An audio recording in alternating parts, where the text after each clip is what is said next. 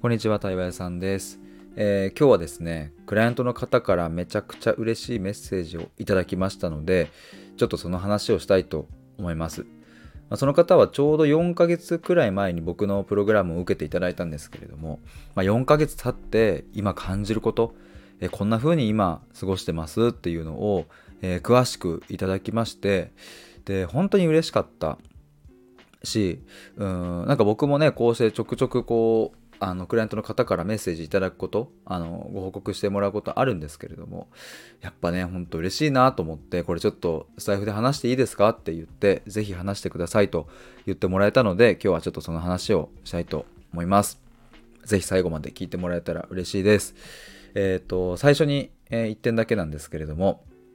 12月の9日にですねミシルさんと今年最後の対話会をやります。で今、え1名お申し込みいただいているので残り5名の枠になります。でその対話会をするにあたってえっ、と明日12月の8日の水曜日の、えー、と夜10時からミシルさんとコラボライブをします。あのつい先日対話会を第3回目のね対話会やったんですけどそれの振り返りと、えー次回12月9日の対話会。の、えーまあ、どうしてこっかみたいなところの話を、えー明日はね60分ですね。いつもいつも、えーミシルさんとやるときは90分なんですけど今回60分で、えやりますので、えーぜひ聞いてもらえると嬉しいです。ミシルさんのチャンネルにて、えライブします、えてなわけで本題に入りたいと思います。ちょっとね、あの、いただいたメッセージがあるので、それをまずちょっと読ませていただいて、その後に僕が感じてることとか、うん、思ったことをちょっとお話ししていく流れにしたいと思います。えーヒデさん、こんばんは。お久しぶりです。少しだけ近況報告させてください。ヒデさんとの自己探求をして4ヶ月ほど経って感じることは、私が私でよかった。えー苦しい時に私の人生を終わらせなくてよかった。この先のことは何が起こるかわからないけど、今の幸せな記憶があればそれだけでも生きていけるということです。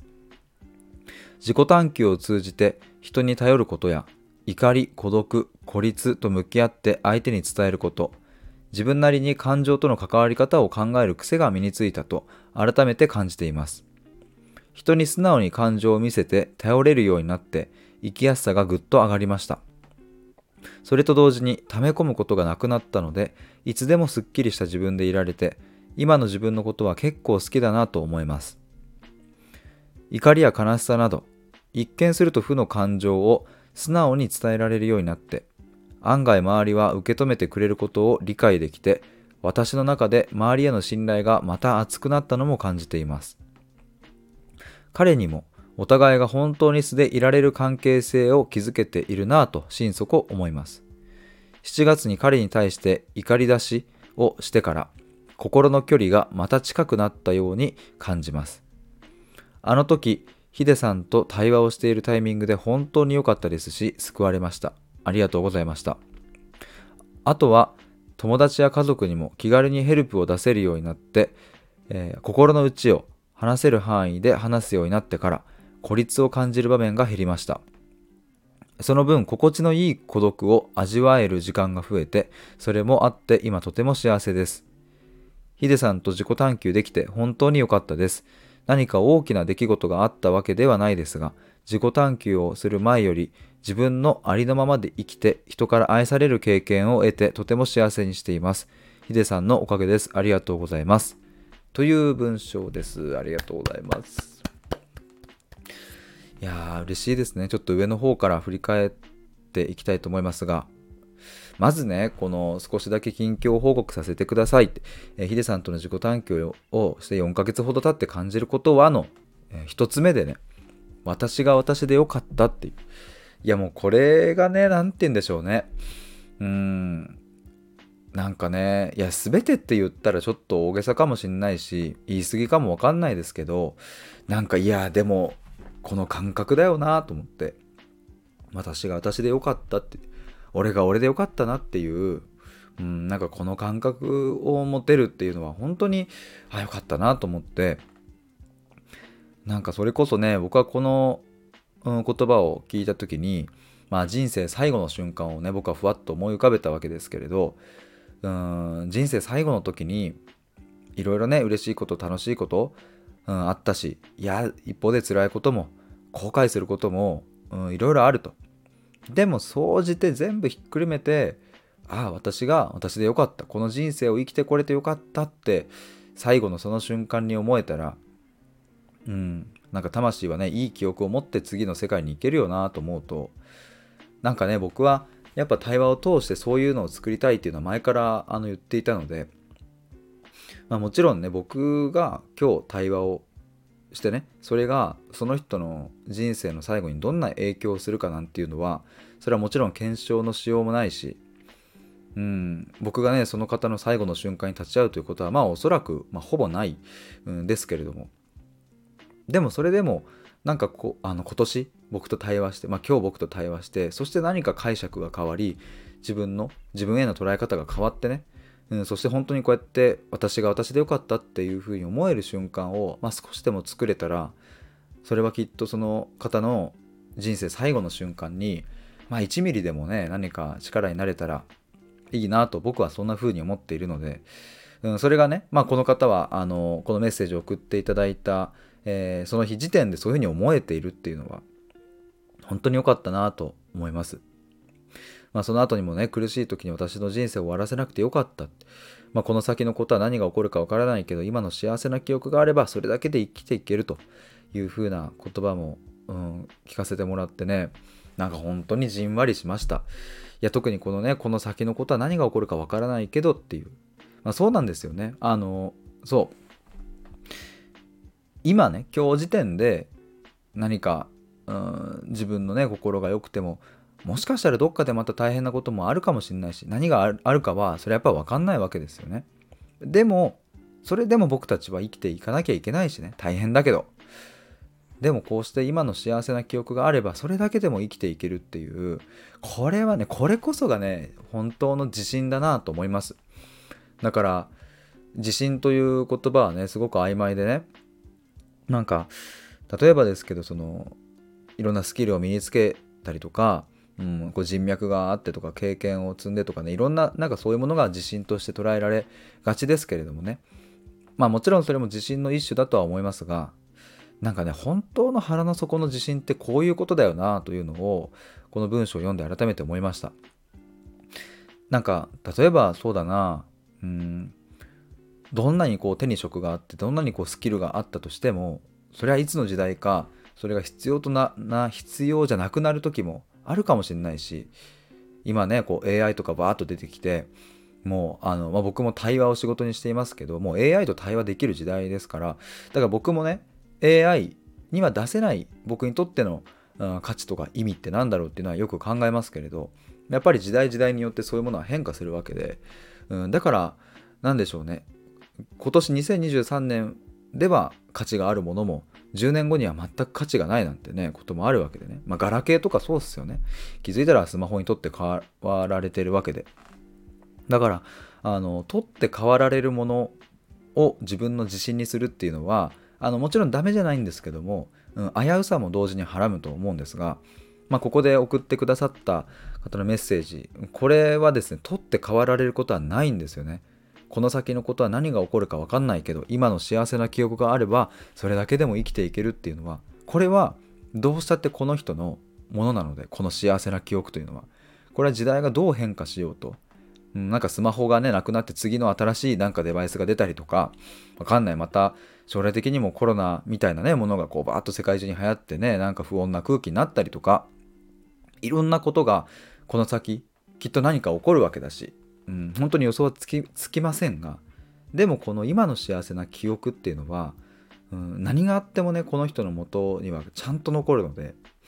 うん、だからこういうのを持って生きていくんだってそういうふうにこう思えてる状態っていうのがうん僕は自信自分への信頼感、まあ、自分を信じるっていうところに、まあ、深くつながっていくなと思うのでなんか、うん、そんなこともこのメッセージから思わせていただきました。ありがとうございますいやあとね他にもちょっといろいろありますね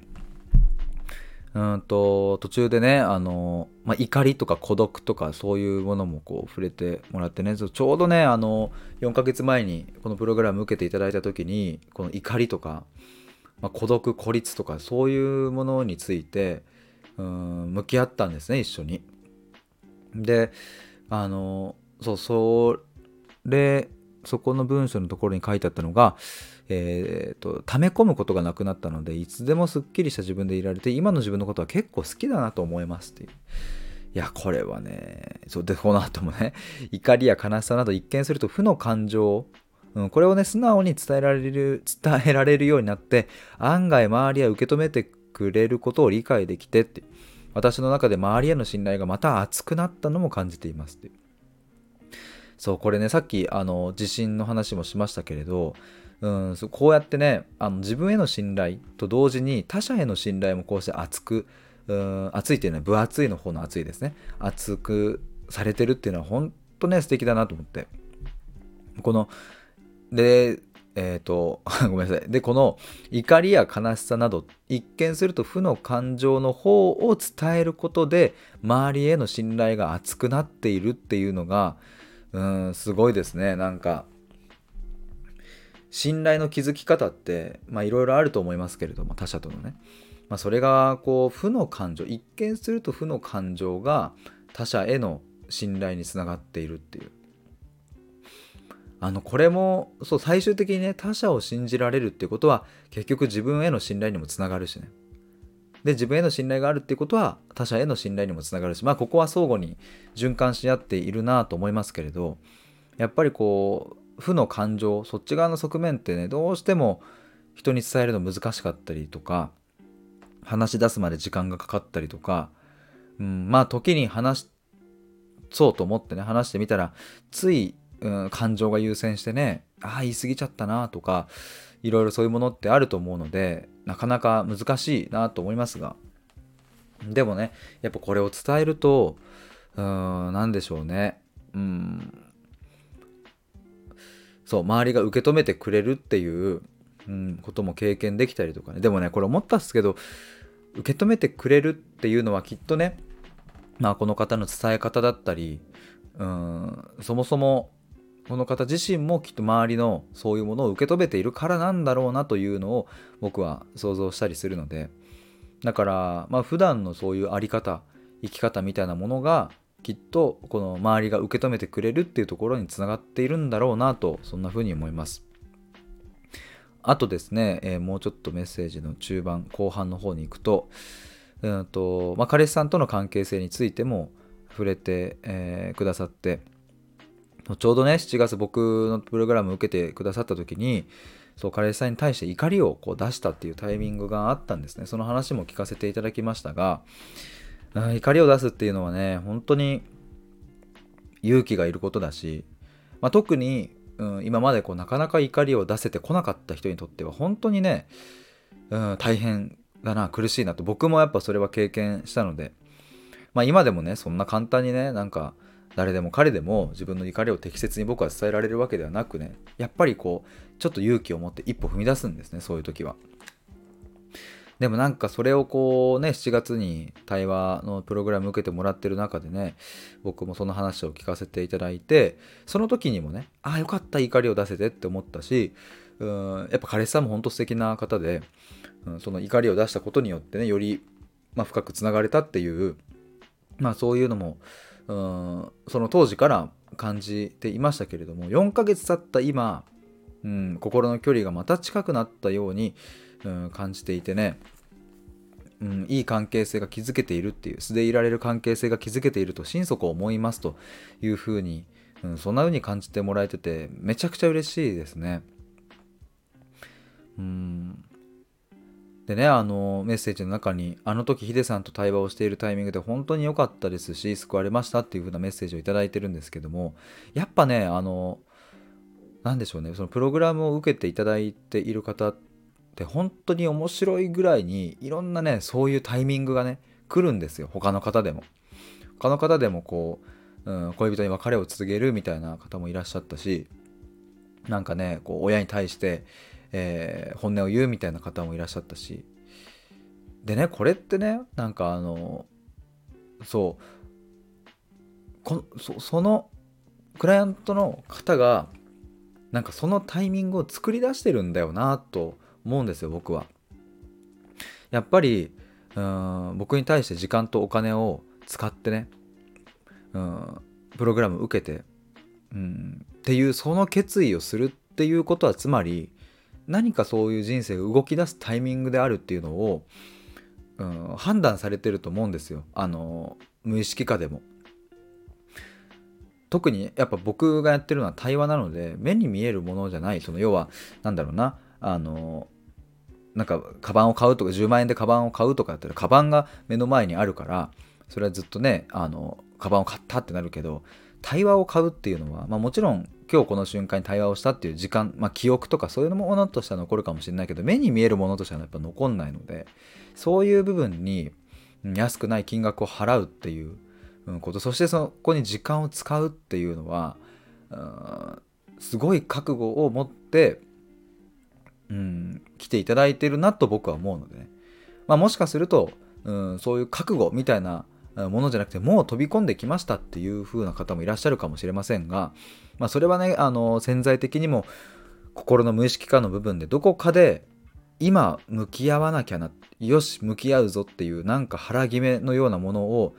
うん、どこかで済ませてねで僕に連絡くださると思うので。だからやっぱねなんかあのそう僕と関わったからそういうタイミングが訪れたっていう風にそういう風にうん解釈していただくのも本当にありがたいし嬉しいし、なんか僕もそうやって作り出せたらいいなとは思いますけれど、まあ、一方でねそれよりも、うん、なんかねそのタイミングに来たから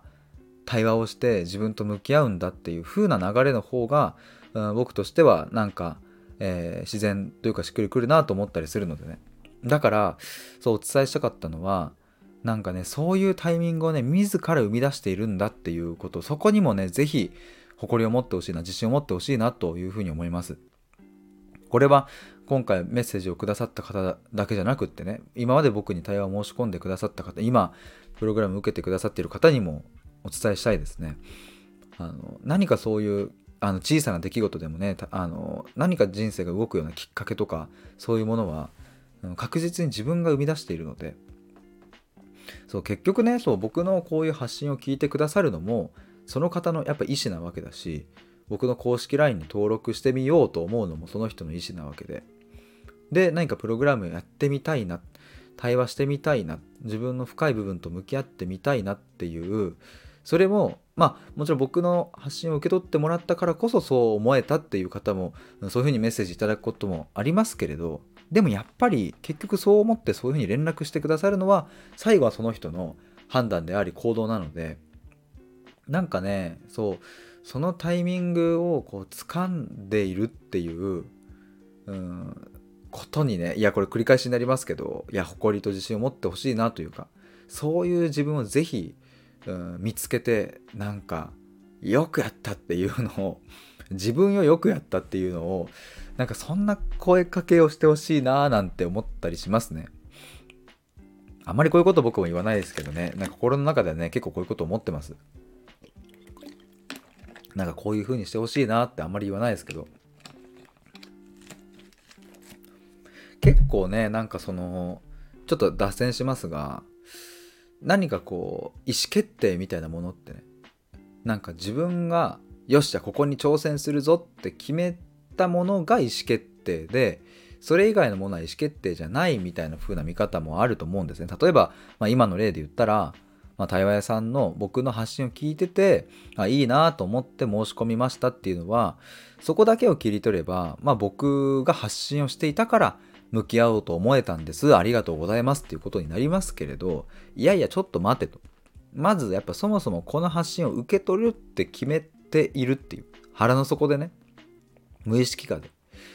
だってあの別に僕のこの収録を聞かないという選択肢だってあるわけでね。とか僕の Twitter を見ないという選択肢もあるし僕の YouTube を見ないという選択肢もあるしでもなんか行動したんですよね。その行動っていうとちょっと大げさかもしんないですけどスマホで親指でポチったわけですよね。なんかあのそうそういう一つ一つの行動があのこれも意思決定っていうとまた大きくなっちゃうけどやっぱちゃんとその人が決めてきてるのでだからねなんかねそうやって自分を動かしたっていう。だからなんだろう自分のこの人格魂に魂をよくやったっていうことですね。なんかよく動いたなそこに行ったなっていう。だからこのうんと、まあ、今回の方で言ったら彼氏さんにねあの怒りを出すっていうタイミングが訪れたのはまあえっ、ー、と必然だったなと思います。そういう時がやってきたっていうのは。まあなんか僕はそこに少し力にはなれたのかなとは思いますけれども。やっぱりあくまでそれはね自分で作って、えー、いるなと思うのでね。なんかねいやこういうのはよくあるんですよ。他の方と話してても。うん。ちょっとねいや他の話もさらに脱線仕掛けてるんですけど、まあ、ちょっと20分超えしてきたのでちょっとあの本題に戻りたいと思います。あとねメッセージ送ってくださったところでねあの心地のいい孤独を味わえる時間が増えてそれもあって今とても幸せですって。いやこれすごいっすよね。心地のいい孤独を味わえる時間っていうこの言葉いやーグッときたな。なんかしかもねこの方とはいや孤独とか寂しさとか孤立とか、うん、そういうものについても一緒に対話をしたのでね。だからまあ当時っていうのはその7月くらいはうんとそのむしろ孤独みたいなものに対してのこうイメージがあんまりこういいものではなくむしろこうちょっとこう寂しさとかそういうのが苦しいみたいなね。どちらかというとやっぱそちらの印象だったのでそれがね今やこうして心地のいい孤独を味わえる時間という風な表現に言葉としてなっているっていう。いやーすごいななんかこれはねほんとよかったなって。うんなんって言葉にすればいいのかちょっとわかんないですけども。じんわりですね僕も。うん、でねここの文章の直前に、まあ、家族や友達や家族にも気軽にヘルプを出せるようになって心の内を話せる範囲で話すようになってから孤立を感じる場面が減りました。でその分心地のいい孤独を味わえる時間が増えてって書いてくださってて。そうそうこの孤立っていうのとね孤独っていうのの違いをちゃんと明らかに対話の中でしたんですね。これはねすごくうーんなんだろうな。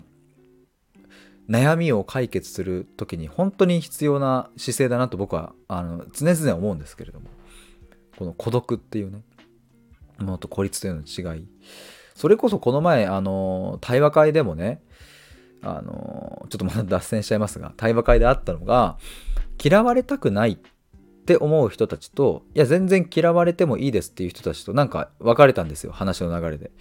でなんか嫌われたくないってってやっぱ思いますよねみたいなその共通認識を持ってる人は言っていてね。で僕もあのそっち側だったんですけれどもでもねちょっと待てよと思ってその対話会終わった後にも改めて、まあ、そこでも言ったんですけど嫌われたくないって何なんでしょうねっていう。この嫌われたくないなっていうこの漠然としたこの言葉で、えーと、捉えてしまうと結構自分の行動に、うん、これまた漠然とした制限がかかるんですね。嫌われたくないっていう言葉の真意をちゃんと見なきゃいけないっていう。だから嫌われたくないっていう言葉の意味が例えば人によっては暴言を吐かれたくないかもしれないですし、うん、人によっては無視されたくないかもしれないですし人によっては陰口を言われたくないかもしれないしだこの辺ってねあの似て非なるものって全然違うと思うんですね。ましてやうん、いや全然私嫌われてもいいんですっていう人が、まあ、世界には多分たくさんいると思うんですけれどもそんな人にとっても、うんと、例えば暴言を吐かれるのはさすがに嫌だとかあるかもしれないですしね。でもそれはその人にとって嫌われるということには入りませんっていう話ですっていう風なあのそういう定義かもしれないしとかねここら辺ってねほんとね曖昧なんですよね。だからちゃんとここはね言葉を定義していく。自分にとって嫌われるとは何か。まあちょっとまた本題に戻すと自分にとって孤独とか孤立とは何かっていうそこを明らかにすることによってあの今は孤立じゃなくて孤独なんだなっていう風な認識に変わったりとかね、まあ、逆に言うとあこれ孤立感を今、うん、心の中に感じちゃってるなこれなんでかな？あもしかしたら今自分のモヤモヤした気持ちを、うん、大切な人に本当は言いたいんだけど言えてないのかもしれないなというふうなあの前向きな内政というか解釈がこうできる、まあ、だったらじゃあ伝えてみようみたいな風になるので、うん、やっぱここの言葉をちゃんと見ていくっていうのは大事だなとこのメッセージから改めて思いました。まあ、そして最後の部分ですね。ヒデさんと自己探求できて本当に良かったですと。ここね、何か大きな出来事があったわけではないですが、自己探求をする前より自分のありのままで生きて、人から愛される経験を得てとても幸せにしていますと。何か大きな出来事があったわけではないっていうね、ここの一文はね、本当に僕はね、すっごい嬉しかったです。なんか、何か大きな出来事があったわけではないけれど、これを伝えて、えー、伝えたいなって思ってくださったこととね、ここまで言葉にしてくださったことと、でね、で、そもそもで言えば、何か大きな出来事があったわけでもないのに、その今日の冒頭で言ったね、私が私でよかったなとか、そういうふうなことを感じられているっていう、感じているっていう、うん、なんかね、それがね、いやいや、ここも良かったなって言葉にまたなっちゃうんですけど、うん、なんか、じんわりですわやっぱり。ああよかったと思って。なんか人はこう大きな出来事それこそ例えば転職するとか、うん、なんか結婚するとか子供が生まれたとか、うん、なんか恋人と付き合ったとか、まあ、逆に別れたとか、なんかそういう、うん、割とこうなんでしょうね。取り上げやすい話題というか、うん、まあそれを僕は大きなと表現しますが大きな転機みたいな時にうん、なんか振り返ったりね。ああの時のこれがあったから今これがあるんだなとか、うん、大きな出来事があった時に自分の心の内側に目が目が向くっていうのはまあ割かしあるのかなと思うんですけれども。大きな出来事がないのにもかかわらずこれだけこう自分の内面と向き合いそれを言葉にしてそしてこうやって伝えてくださったっていうこれは本当に嬉しいなと思います。やっぱりねあのそうあの冒頭の方にも言いましたけれどやっぱこうやってねあのなんか自分の内面と向き合えるっていうこれを持ってることこそがやっぱ自信だなと真の自信ってこういうことだよなっていう。ネガティブなもんも辛いもんもねポジティブなもんももうその全てをちゃんとこう自分の心をね、えー、と地に足つけて見れるっていう。でそれで苦しい時もある。けれどそれでも生きていけるっていうなんかそういうなんかそれでもっていう。それだけでも生きていけるんだっていう。うんなんかね。うん。ここなんだよなと思いました。こういう、うん、ものがなんか自分の核となりね歩めたらいいな。なんか改めて僕は、うん、今ね対話のプログラムあのどんどん新しくして今ちょうどねあの先日話したんですけども、まあ、内政というところにもっとフォーカスして、えー、と動画でねあの動画を作ったり音声教材的なねそういうのを作ってそう内政対話プログラムとしてリニューアルしようと思っててね、まあ、今は6ヶ月間かけてじっくり僕と対話して、まあ、あとはチャットを通して、えー、内政するっていうのをしていますがあの、まあ、僕と対話してない期間にも例えば僕が作った動画でこういうふうに対話したらいいとか、うん、なんかその方法だったり、具体的な事例だったり、まあ、あと言葉の捉え直しとかそういうものをね僕がまあ動画で、まあ、理想はねあの最終的には100本ぐらい作りたいですね。あの今年中にひとまずは、まあ、100本はできなくてもあの形にはしようと思いますが、まあ、あのこれから1年2年とえー、ブラッシュアップしていく中でそれくらいのこうボリュームでね内省をしたいという人のなんかお力になりたいなと思うのでなんかそういうのを作っているんですけれどあれは何言おうとしたんだっけな あのそう内政対話プログラムをえっ、ー、と作っていてそう内政がいいよねって話でしたっけね。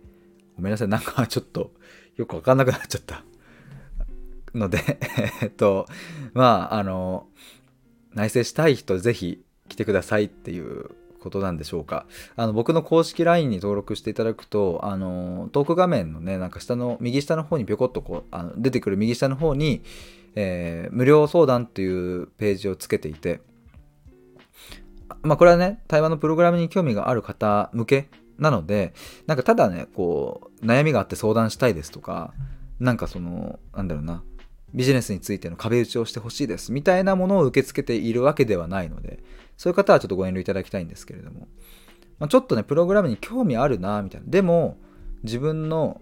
うん、悩みが、えー、そもそもこのプログラムに該当してるのかなとか、まあ、あと自分の悩みの根源ってどこにあるのかなとか、まあ、あとプログラムって実際どんなことするんだろうみたいなところ。とかまあその他気になることあればね、えー、なんかあのたくさん聞いてもらえたらいいなと思いますし、まあ、ちょっとそこでも悩みを明らかにする、うん、対話っぽいこともできたらいいなと思ったり。で、まあもちろんですが、そこの無料相談来ていただいて、まあ今じゃないなと思えば、もちろんそれはそれで終わりでなんかこう無理にね、あの僕はやってみましょうとかそういうことは、まあ、今まで一度も言ったことないのにそういうなんか無理に勧誘するみたいな。なんかそこはあの安心していただければなと思います。そんなところで、えっ、ー、と、今日は以上にしましょうかね。ちょっとなんか最後、話したかったことというか、なんか なんかな、なんだっけな、ちょっと思い出せないな。うん。ちょっとやっぱ忘れちゃったな。まあ、あの、内省しましょう。内省です。良き内省をしましょう。内政です。ご利用しです。以上です。ありがとうございました。バイバーイ。